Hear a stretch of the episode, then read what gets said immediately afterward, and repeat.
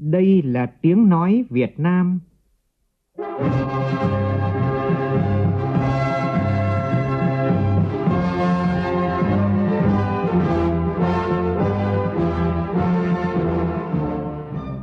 là tiếng nói Việt Nam, phát thanh từ Hà Nội, thủ đô nước Cộng hòa xã hội chủ nghĩa Việt Nam.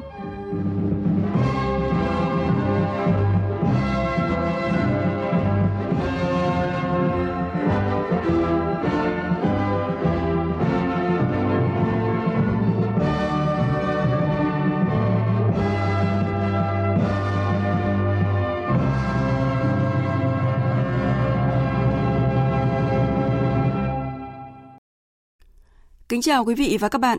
Mời quý vị và các bạn nghe chương trình Thời sự sáng nay, Chủ nhật ngày 15 tháng 12 năm 2019, tức ngày 20 tháng 11 năm kỷ hợi của Đài Tiếng Nói Việt Nam. Chương trình có những nội dung chính sau đây.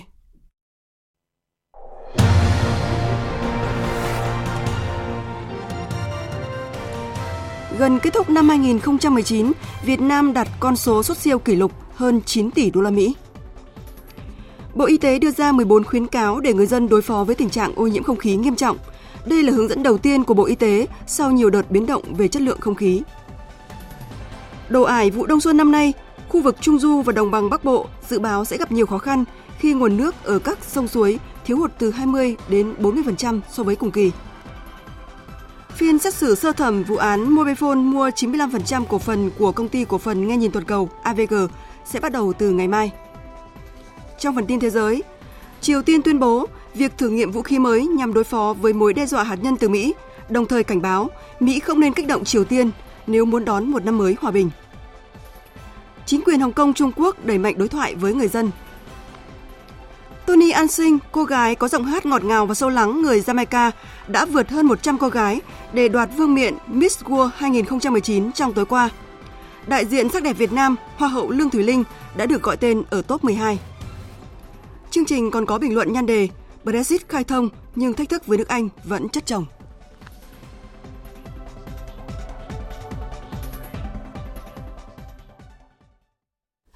Bây giờ là nội dung chi tiết. Thưa quý vị và các bạn, trong khuôn khổ chuyến thăm chính thức Cộng hòa Belarus, chiều qua theo giờ địa phương, tức tối qua theo giờ Hà Nội, Chủ tịch Quốc hội Nguyễn Thị Kim Ngân và đoàn đại biểu cấp cao Quốc hội nước ta đã đến thăm lớp học tiếng Việt cho con em cộng đồng người Việt Nam tại trường trung học Minsk số 201, thủ đô Minsk của Belarus. Tin của phóng viên Lê Tuyết. Khai giảng vào tháng 7 năm 2016 do Đại sứ quán Việt Nam và Hội Người Việt tại Belarus tổ chức, qua 3 năm học đã có 17 học sinh hoàn thành chương trình tương đương bậc 3 theo khung năng lực tiếng Việt 6 bậc. Năm học 2019-2020, lớp triển khai được 4 nhóm tại thành phố Minsk với hơn 30 học sinh từ 7 đến 16 tuổi tham gia.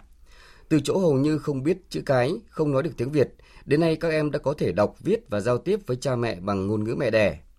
Chủ tịch Quốc hội Nguyễn Thị Kim Ngân cho rằng kết quả này là sự nỗ lực của các gia đình học sinh, đại sứ quán, ban chấp hành Hội người Việt tại Belarus, sự hỗ trợ của chính quyền và ban giám hiệu nhà trường. Chủ tịch Quốc hội đề nghị Đại sứ quán Việt Nam tiếp tục có những biện pháp hỗ trợ để cộng đồng tại Belarus đưa con em đến lớp học tiếng Việt. Ở đây thì cái điều kiện để có một cái địa điểm riêng dạy tiếng Việt rất là khó, nhưng rất may là được ờ, chính quyền ờ, của quận và cùng với ờ, ban giám hiệu của trường trung học này đã tạo điều kiện cho các cháu có một cái lớp rất là khang trang. Mong rằng Hội người Việt Nam tại Belarus sẽ tiếp tục hỗ trợ tối đa, nhất là động viên các gia đình có con em tham gia các lớp tiếng Việt để có thể là chúng ta duy trì và giữ gìn cái tiếng Việt trong cái thế hệ trẻ của cộng đồng người Việt Nam tại Belarus.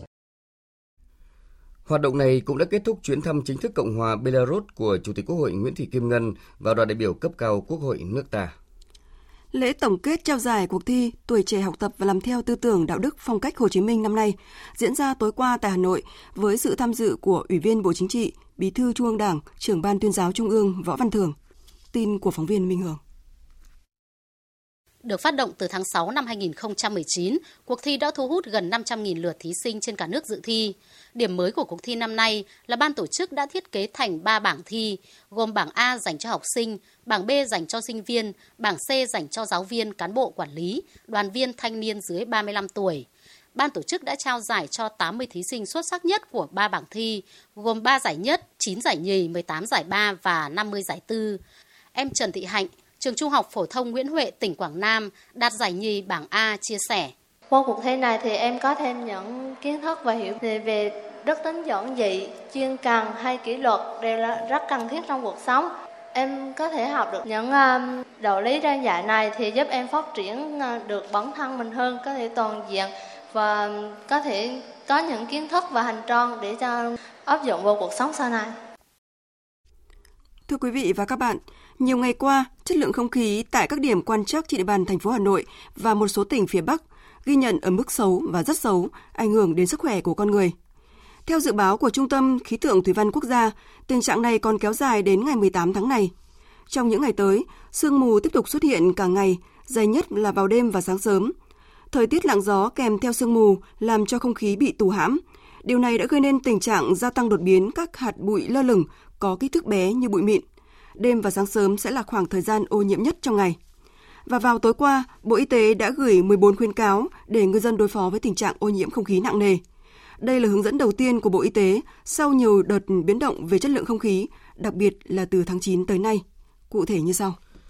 Để bảo vệ sức khỏe trong tình hình thời tiết xấu, Bộ Y tế khuyến cáo với người dân nên thường xuyên theo dõi tình hình chất lượng không khí trên các phương tiện thông tin của cơ quan chức năng, hạn chế ra khỏi nhà, đi tập thể dục, làm việc ngoài trời trong tình huống chất lượng không khí xấu. Vệ sinh mũi họng bằng nước muối sinh lý, nhất là sau khi ra đường. Cha rửa mắt bằng nước muối sinh lý trước khi đi ngủ. Người hút thuốc nên hạn chế hút thuốc lá, người không hút thuốc nên tránh xa khỏi thuốc lá. Hạn chế mở cửa sổ, cửa ra vào ở những thời điểm chất lượng không khí xấu, nhất là những gia đình ở gần đường giao thông và khu vực ô nhiễm. Trồng cây xanh trong và quanh nhà giúp ngăn bụi và làm sạch không khí. Hạn chế sử dụng và thay thế bếp than tổ ong bằng bếp điện bếp từ. Người có bệnh hô hấp, người già, người suy dinh dưỡng, người bị bệnh tim mạch cần thực hiện các biện pháp dự phòng vừa nêu. Thưa quý vị và các bạn, như vậy là sau nhiều ngày, nhiều thời điểm, không khí trong tình trạng ô nhiễm nghiêm trọng, khiến người dân bất an, đã có hai bộ chức năng là Tài nguyên và Môi trường và Bộ Y tế đưa ra những khuyến cáo đầu tiên để hướng dẫn người dân cách thức đối phó.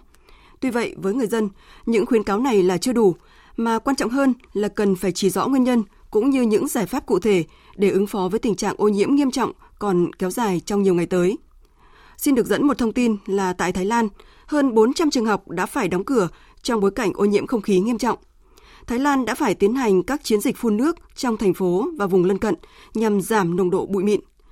Trong đợt ô nhiễm trầm trọng vào tháng 10 vừa qua, Ấn Độ cũng đã thông báo đóng cửa toàn bộ các trường học trong khu vực bị ô nhiễm.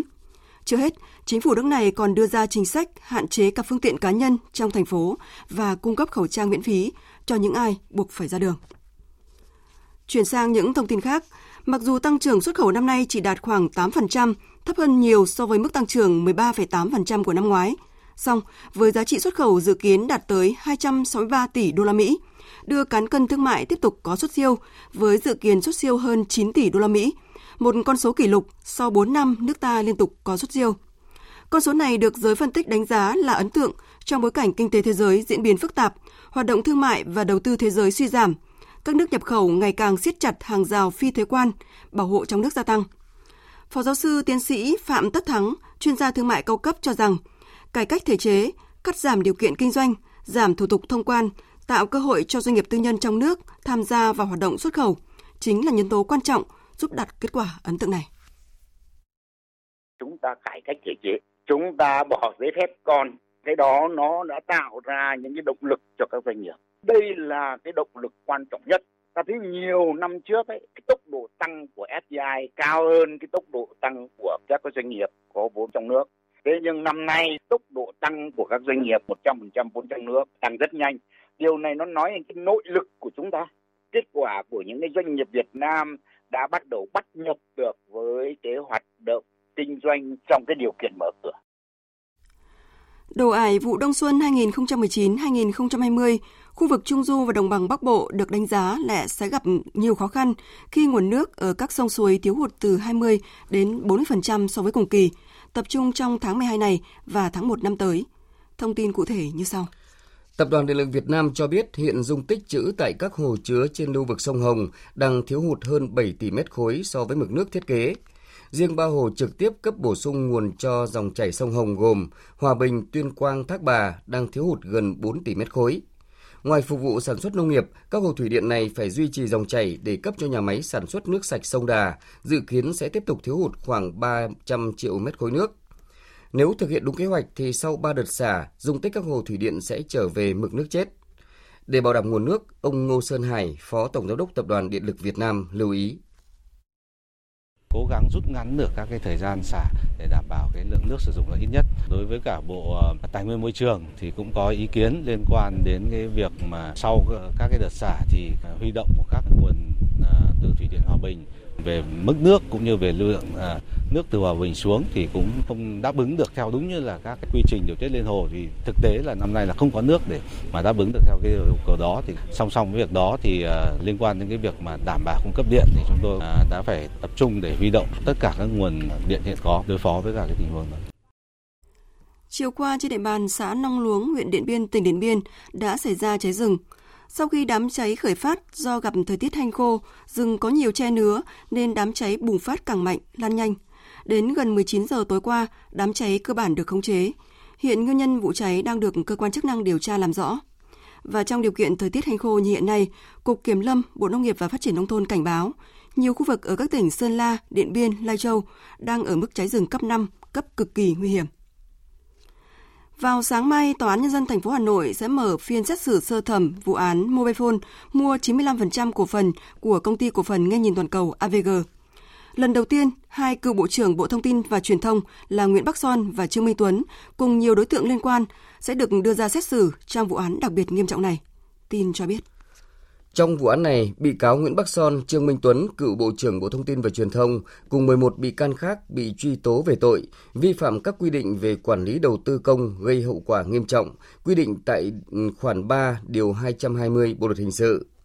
Ngoài ra, bị cáo Nguyễn Bắc Son, Trương Minh Tuấn còn bị cơ quan công tố truy tố thêm tội nhận hối lộ quy định tại khoản 4 điều 354 Bộ luật hình sự bị can Phạm Nhật Vũ, cựu Chủ tịch Hội đồng Quản trị công ty AVG, bị truy tố về tội đưa hối lộ quy định tại khoản 4 điều 364 Bộ luật hình sự. Theo cáo trạng, năm 2015, Mobifone chi 8.900 tỷ đồng để thực hiện dự án mua 95% cổ phần của AVG. Viện Kiểm sát Nhân dân cáo buộc Quá trình thực hiện dự án này, các ông Nguyễn Bắc Son, Trương Minh Tuấn và 11 bị can là cựu lãnh đạo cán bộ Mobifone và AVG đã có hành vi vi phạm pháp luật trong việc đề xuất dự án đầu tư, đánh giá về tài chính, kinh doanh của AVG. Hành vi vi phạm của các bị can gây hậu quả đặc biệt nghiêm trọng, làm thiệt hại tài sản của nhà nước hơn 6.590 tỷ đồng. Thời sự VOV, nhanh, tin cậy, hấp dẫn. Chương trình Thời sự sáng tiếp tục với phần tin thế giới. Tổng tham mưu trưởng quân đội Triều Tiên Park Jang-cheon cho biết, các cuộc thử nghiệm công nghệ quốc phòng gần đây của nước này nhằm mục đích gian đe các mối đe dọa hạt nhân từ Mỹ. Ông Park Jang-cheon cũng cảnh báo các thế lực thù địch bao gồm cả Mỹ nên kiềm chế, không nên kích động Triều Tiên nếu muốn chứng kiến một năm mới hòa bình. Tuyên bố được đưa ra vài giờ sau khi Triều Tiên cho biết họ đã tiến hành thử nghiệm thành công lần thứ hai tại một cơ sở tên lửa và vệ tinh. Nhà lãnh đạo Triều Tiên Kim Jong Un đã đặt ra hạn chót cuối năm cho các cuộc đối thoại hạt nhân với Mỹ, với cảnh báo Triều Tiên có thể lựa chọn một con đường mới nếu không có nhượng bộ nào được đưa ra.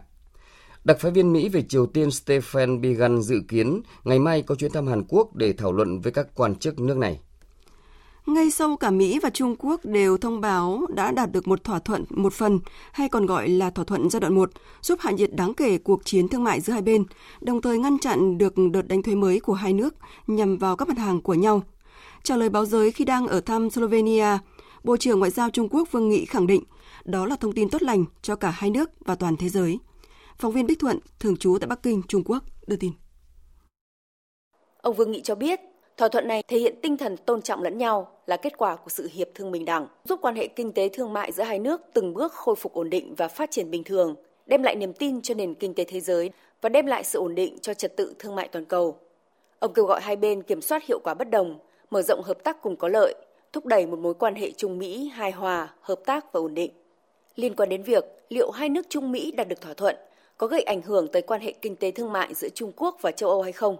Ngoại trưởng Trung Quốc khẳng định, thỏa thuận không ảnh hưởng tới quyền và lợi ích hợp pháp chính đáng của bên thứ ba. Hợp tác thương mại Trung Mỹ sẽ dựa trên nguyên tắc của Tổ chức Thương mại Thế giới WTO. Về tình hình tại Hồng Kông, Trung Quốc, trường khu hành chính đặc biệt Hồng Kông, bà Lâm Trịnh Nguyệt Nga hôm qua cho biết, chính quyền đặc khu đang tích cực lên kế hoạch tổ chức cuộc đối thoại cộng đồng tiếp theo, đồng thời cũng sẽ tiếp tục thúc đẩy đối thoại dưới các hình thức khác nhau nhằm lắng nghe ý kiến của người dân. Bà Lâm Trịnh Nguyệt Nga cho biết, nhiều quan chức đầu ngành của Hồng Kông cũng sẽ đối thoại trực tuyến với người dân qua mạng xã hội Facebook, tạo cơ hội để người dân trực tiếp đưa ra ý kiến của mình với các quan chức, giúp chính quyền hiểu được tâm tư và nguyện vọng của người dân nhằm giải quyết được các vấn đề cơ bản trong xã hội. Sau khi các cuộc biểu tình phản đối dự luật dẫn độ bùng nổ liên tiếp trong nhiều tháng, bà Lâm Trịnh Nguyệt Nga đã tiến hành cuộc đối thoại cộng đồng lần đầu tiên vào ngày 26 tháng 9 Tuy nhiên, các cuộc biểu tình bạo lực vẫn tiếp diễn và chưa có dấu hiệu hạ nhiệt tại khu hành chính đặc biệt này. Liên minh châu Âu khẳng định hội nghị thượng đỉnh về khí hậu của Liên Hợp Quốc diễn ra tại Madrid của Tây Ban Nha phải gửi đi một tín hiệu mạnh mẽ rằng các nước sẵn sàng làm nhiều hơn nữa để cắt giảm lượng khí thải gây hiệu ứng nhà kính. Lời kêu gọi được đưa ra trong bối cảnh có nhiều lo ngại các nỗ lực quốc tế chống biến đổi khí hậu đang rơi vào bế tắc. Phát biểu tại phiên họp cuối cùng, Bộ trưởng Môi trường Phần Lan Krista Mikkonen khẳng định. E Đối với Liên minh châu Âu sẽ là điều không thể khi rời hội nghị biến đổi khí hậu này mà không có một thông điệp mạnh mẽ về tham vọng, đặc biệt là sự cần thiết phải cập nhật đóng góp của các quốc gia trong việc giảm lượng khí thải gây hiệu ứng nhà kính vào năm tới. Nội dung trong tuyên bố chung của hội nghị cần phải tăng cường vấn đề này. Các mức tham vọng về vấn đề giảm khí thải gây hiệu ứng nhà kính cần phải cao hơn nữa. Thưa quý vị và các bạn, chung kết Hoa hậu Thế giới 2019 Miss World 2019 diễn ra đêm qua tại London, Anh với những bất ngờ nằm ngoài dự đoán. Đại diện của Jamaica Tony Ansing với chiều cao khiêm tốn 1m76, 1m67 nhưng có màn trình diễn thuyết phục đã vượt qua hơn 100 thí sinh khác đón nhận chiếc vương miện sắc đẹp cao quý. Đại diện Việt Nam Hoa hậu Lương Thùy Linh được gọi tên vào top 12. Đây là một trong những thành tích cao nhất của thí sinh Việt Nam tại Miss World – một trong những đấu trường sắc đẹp uy tín lớn và uy tín nhất hiện nay. Biên tập viên Phạm Hà thông tin.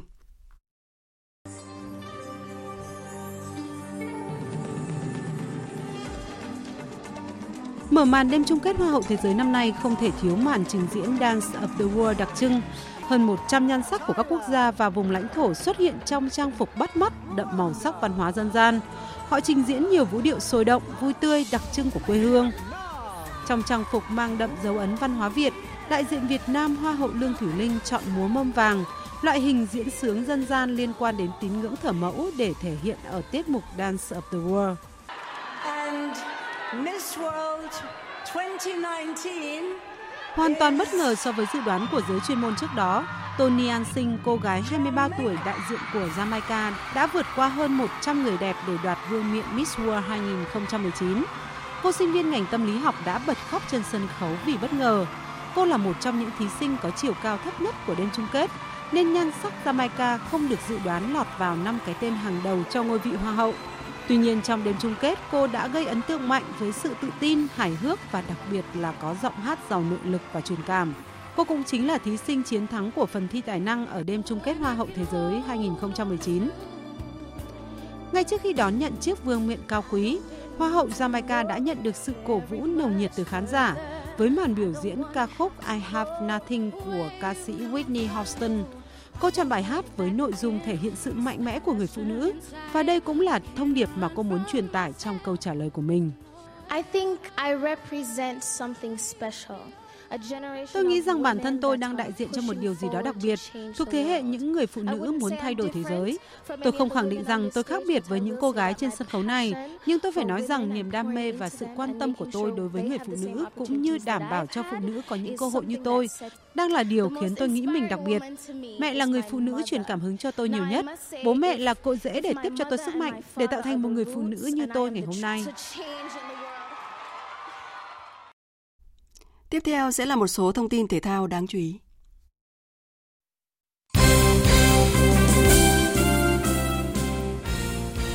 Để chuẩn bị cho vòng chung kết U23 châu Á sẽ diễn ra vào đầu tháng sau tại Thái Lan, vào chiều qua, thầy trò huấn luyện viên Park Hang-seo đã có buổi tập đầu tiên trong đợt tập huấn kéo dài 10 ngày tại tỉnh Gyeongsang của Hàn Quốc.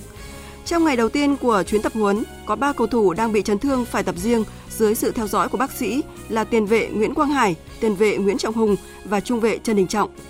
Theo kế hoạch trong đợt tập huấn này, U23 Việt Nam sẽ có buổi thi đấu với câu lạc bộ của trường đại học Giang Nam vào ngày 18 tháng 12 và ngày 21 tháng 12 sẽ gặp đội Busan. Trên sân cỏ thế giới, tiền đạo Mohamed Salah đã tỏa sáng để giúp Liverpool đánh bại câu lạc bộ Watford với tỷ số 2-0 trên sân nhà Anfield ở trận đấu sớm vòng 17 giải bóng đá ngoài hạng Anh. Kết quả một số trận đấu đáng chú ý khác, trên sân nhà Burnley giành chiến thắng 1-0 trước Newcastle, trong khi đó Chelsea đã để thua 0-1 trước câu lạc bộ Bournemouth. Còn Sheffield United có chiến thắng nhẹ nhàng trước Aston Villa với tỷ số 2-0. Bất ngờ lớn ở trận đấu sớm vòng 17 khi đội xếp nhì bảng Leicester City để đội bóng đang đứng áp chót bảng xếp hạng là Norwich City cầm chân với tỷ số hòa 1-1.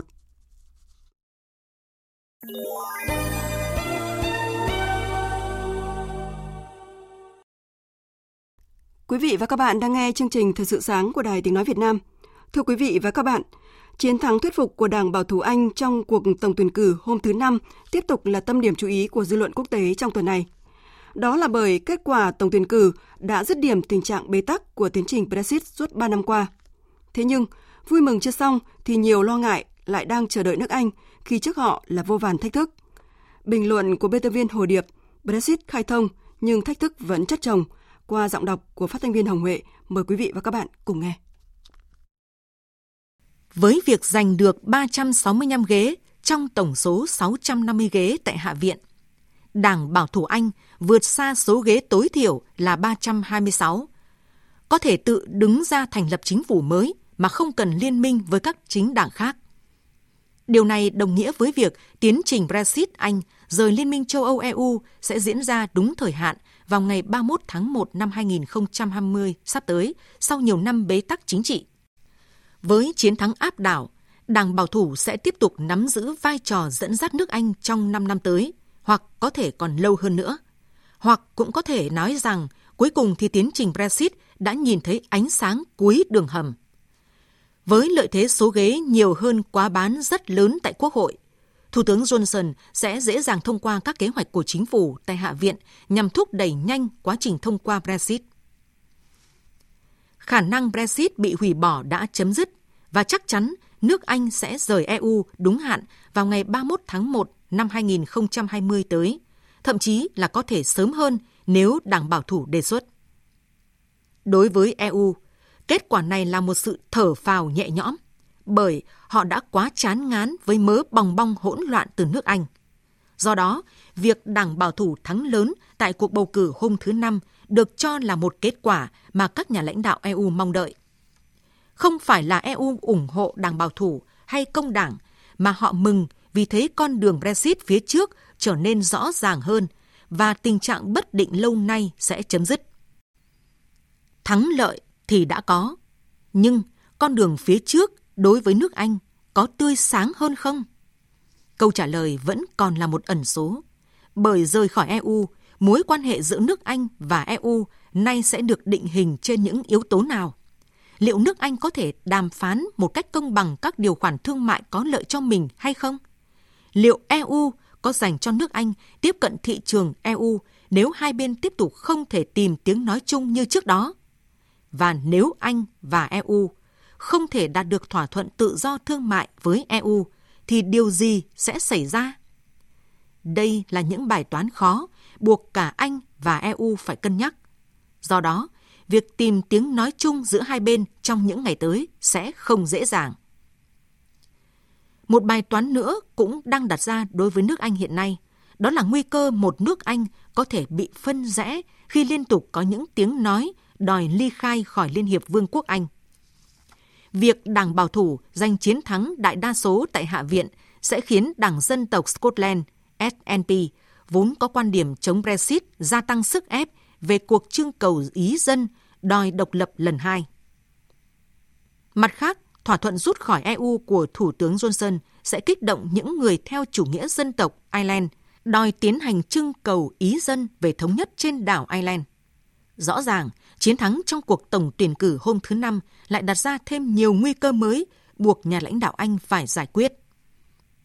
dẫu có nhiều khó khăn phía trước, nhưng không thể phủ nhận kết quả bầu cử này đã chấm dứt tình trạng tê liệt chính trị của nước Anh trong 3 năm qua. Nước Anh đã bước sang một trang mới.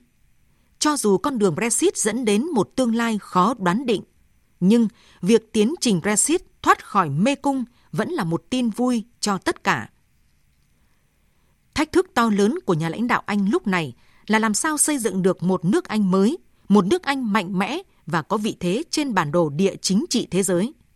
Đó là một con đường còn nhiều trông gai, nhưng nước Anh bắt buộc phải đi, phải tiến tới, chứ không thể lùi bước.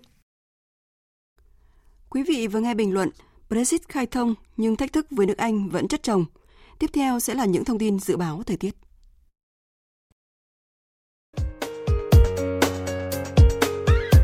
Dự báo thời tiết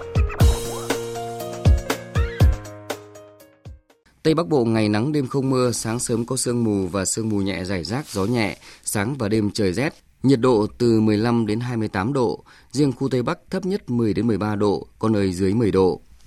Phía Đông Bắc Bộ có mưa nhỏ vài nơi, sáng sớm có sương mù và sương mù nhẹ, trưa chiều giảm mây trời nắng gió nhẹ, sáng sớm và đêm trời rét, có mưa nhỏ vài nơi, nhiệt độ từ 17 đến 27 độ, vùng núi có nơi thấp nhất dưới 15 độ. Các tỉnh từ Thanh Hóa đến Thừa Thiên Huế sáng sớm có sương mù và sương mù nhẹ rải rác. Riêng phía Bắc trưa chiều giảm mây trời nắng gió nhẹ. Sáng sớm và đêm trời rét, có mưa nhỏ vài nơi. Nhiệt độ từ 18 đến 27 độ. Các tỉnh ven biển từ Đà Nẵng đến Bình Thuận ngày nắng đêm có mưa rào vài nơi, gió đông bắc cấp 2, cấp 3, nhiệt độ từ 22 đến 30 độ. Tây Nguyên ngày nắng đêm có mưa vài nơi, gió đông bắc đến đông cấp 2, cấp 3, đêm trời rét, nhiệt độ từ 17 đến 29 độ. Nam Bộ có mây ngày nắng đêm không mưa, gió đông bắc cấp 2, cấp 3, nhiệt độ từ 21 đến 33 độ. Khu vực Hà Nội sáng sớm có sương mù và sương mù nhẹ, trưa chiều giảm mây trời nắng, gió nhẹ, sáng sớm và đêm trời rét, nhiệt độ từ 17 đến 27 độ.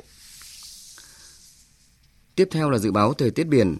Bắc Vịnh Bắc Bộ, Nam Vịnh Bắc Bộ không mưa, sáng sớm có nơi có sương mù, tầm nhìn xa trên 10 km, giảm xuống dưới 1 km trong sương mù, gió đông cấp 3. Vùng biển từ Quảng Trị đến Quảng Ngãi, vùng biển từ Cà Mau đến Kiên Giang, khu vực Bắc Biển Đông, khu vực giữa Biển Đông, khu vực quần đảo Hoàng Sa thuộc thành phố Đà Nẵng có mưa rào vài nơi, tầm nhìn xa trên 10 km, gió Đông Bắc cấp 4. Vùng biển từ Bình Định đến Ninh Thuận, khu vực từ Bình Thuận đến Cà Mau, Vịnh Thái Lan có mưa rào và rông vài nơi, tầm nhìn xa trên 10 km, gió Đông Bắc cấp 4, cấp 5. Tới đây chúng tôi kết thúc chương trình Thời sự sáng nay của Đài Tiếng Nói Việt Nam. Chương trình do biên tập viên Minh Châu biên soạn và thực hiện với sự tham gia của phát thanh viên Hoàng Sang, kỹ thuật viên Thế Phi, chịu trách nhiệm nội dung Nguyễn Thị Tuyết Mai. Cảm ơn quý vị và các bạn đã quan tâm lắng nghe. Quý vị và các bạn có thể nghe lại chương trình trên trang web ở địa chỉ vv1.vn.